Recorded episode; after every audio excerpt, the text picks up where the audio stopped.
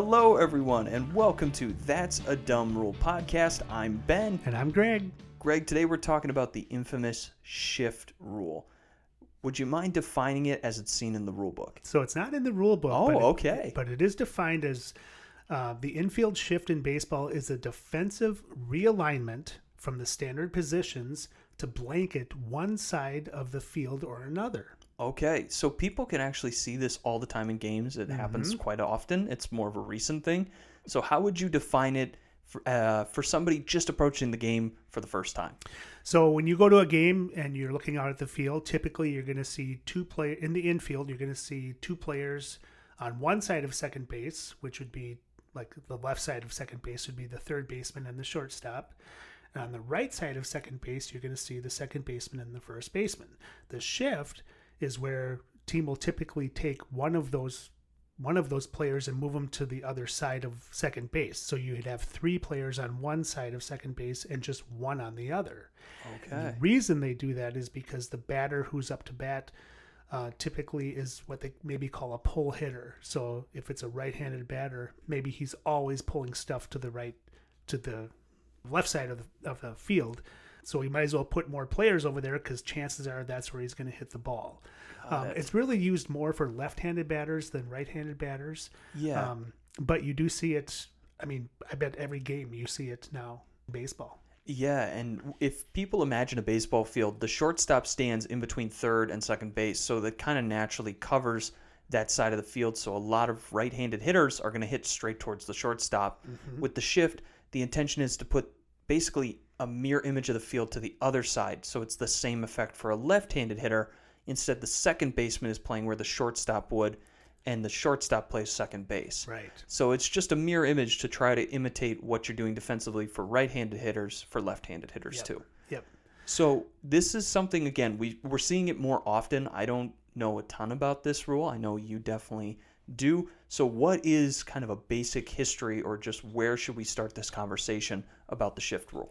Yeah, so this, believe it or not, even though we see it all the time now, this actually goes way back. Um, Oh, okay. yeah, in 1941, White Sox manager Jimmy Dykes used the shift for the first time against Cy Williams. Now, a lot of times you'll hear this as hear the shift called the Williams shift, Okay. and most people think Ted Williams, right? No, it's actually Cy Williams Oh, okay. that, that they did the uh, the shift against because he was a left-handed batter and he pulled everything to the right side of the infield.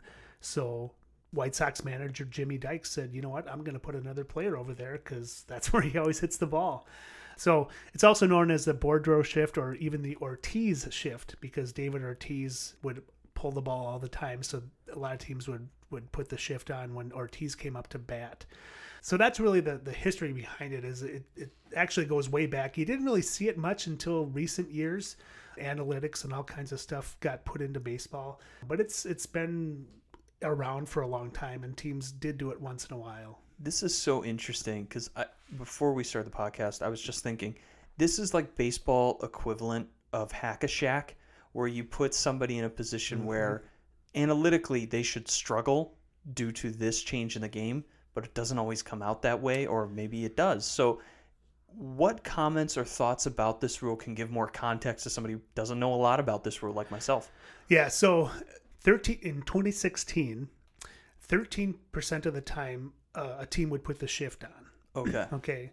But that has since jumped to 30% of the time teams would put on a, a shift um, in 2021. So that's, I mean, a, almost a third of the time a team is putting the shift on. That's, that's ridiculous. That's amazing. But it hasn't been that effective. If you look at the Baseball Info Solutions, they did a study on this and they determined that 575 hits would have been outs because of shifting, but they would not have been outs had the shift not been in place. Well, that's only Oh. that's only less than 1.5% of hits. So Wow. so teams putting the shift on, I mean, it does help a little bit, but you would think it would help a lot. It really doesn't because batters are obviously, I mean, they know the shift is on. They're going to definitely try to push the ball the other way, for example, and you see that all the time or laying even laying down a bunt because there's no defense against that when the shift is on. So it's, you know, there there's there's obviously reasons teams do it, but it really hasn't been as effective as I'm sure they hoped because batters are getting you know, finding ways around the shift. So That's so crazy. 1.5% change. yeah, it's Unreal. just you'd think it would be maybe twenty percent or something yeah, like even with the double amount of like going from 13% in 2016 and now we're at 30, really almost 31%. percent Mhm. You'd think that would go up, but still it's a very small change for what seems to be a very logical idea. It's just amazing how sometimes life and analytics don't always meld together the way that you think. So I'm I'm very surprised by this.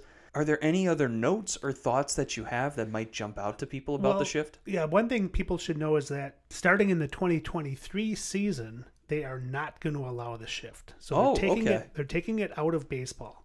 They didn't have time to get it in for this year for 2022, but they're going to take it out where the rule is going to state that two players must be on one side of second base and two players must be on the other side of second base. So they're taking the shift out. I think it's a good thing to take it out. Uh, but just a couple of really interesting notes about the whole shift thing. Anthony Rizzo, he has seen the most shifts put on him when he's been at bat 370 times. But he's beat the shift most based on his average uh, against the shift. He has actually beat the shift more than anybody else. So even though the teams put him put the shift on him the most, he's able to work around it. But if you look at another player, Brandon Belt of the Giants, he's faced the shift 220 uh, times and he always hits into the shift. So he's he's actually lost almost 200 points of batting average because of the shift, which is amazing. I mean, 200 almost 200 points. That's ridiculous against the shift. So some players can hit around the shift, others can't, and I I just think that it's it's something that even though it's been in baseball for many years, teams really didn't do it much, and now they're doing it a lot because the analytics tell them to, and it's one of those things where the numbers don't always you know match up with real life, real Yeah. baseball, and and how things work out. So Well, you're beating me to the punch here, so let's just jump to it. Good rule, dumb rule. Where are you at with this? I think we all know.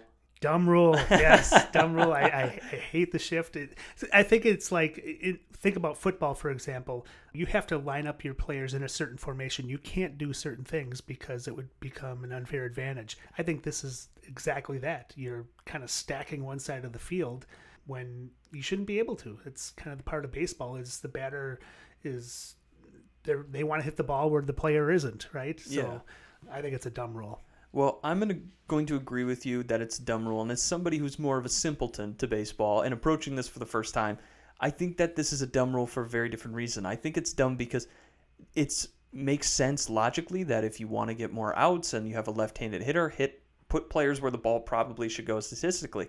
But the thing is, it's not going that way. And these are professional athletes that have learned I can put the ball wherever I want with this bat if I seem to pitch. Right. So I think in that sense, it's a dumb thing to continue to do it just because and to do it more frequently if it's not working and I think that's just it's less of a dumb rule, it's more of a poor practice that mm-hmm. has put baseball in a position now where they have to take it away because it's hurting the game. So I learned a lot. I'm sure we'll be seeing some clips and news now that it's going away for more thoughts on it. So I'd be interested to see where this conversation goes. Mm-hmm, for sure. Awesome. Well, any parting thoughts before we head out? No, I think that's it. Well, thank you guys so much for listening. If you want to get in contact with the show, feel free to shoot us an email at info at that'sadumbRule.com.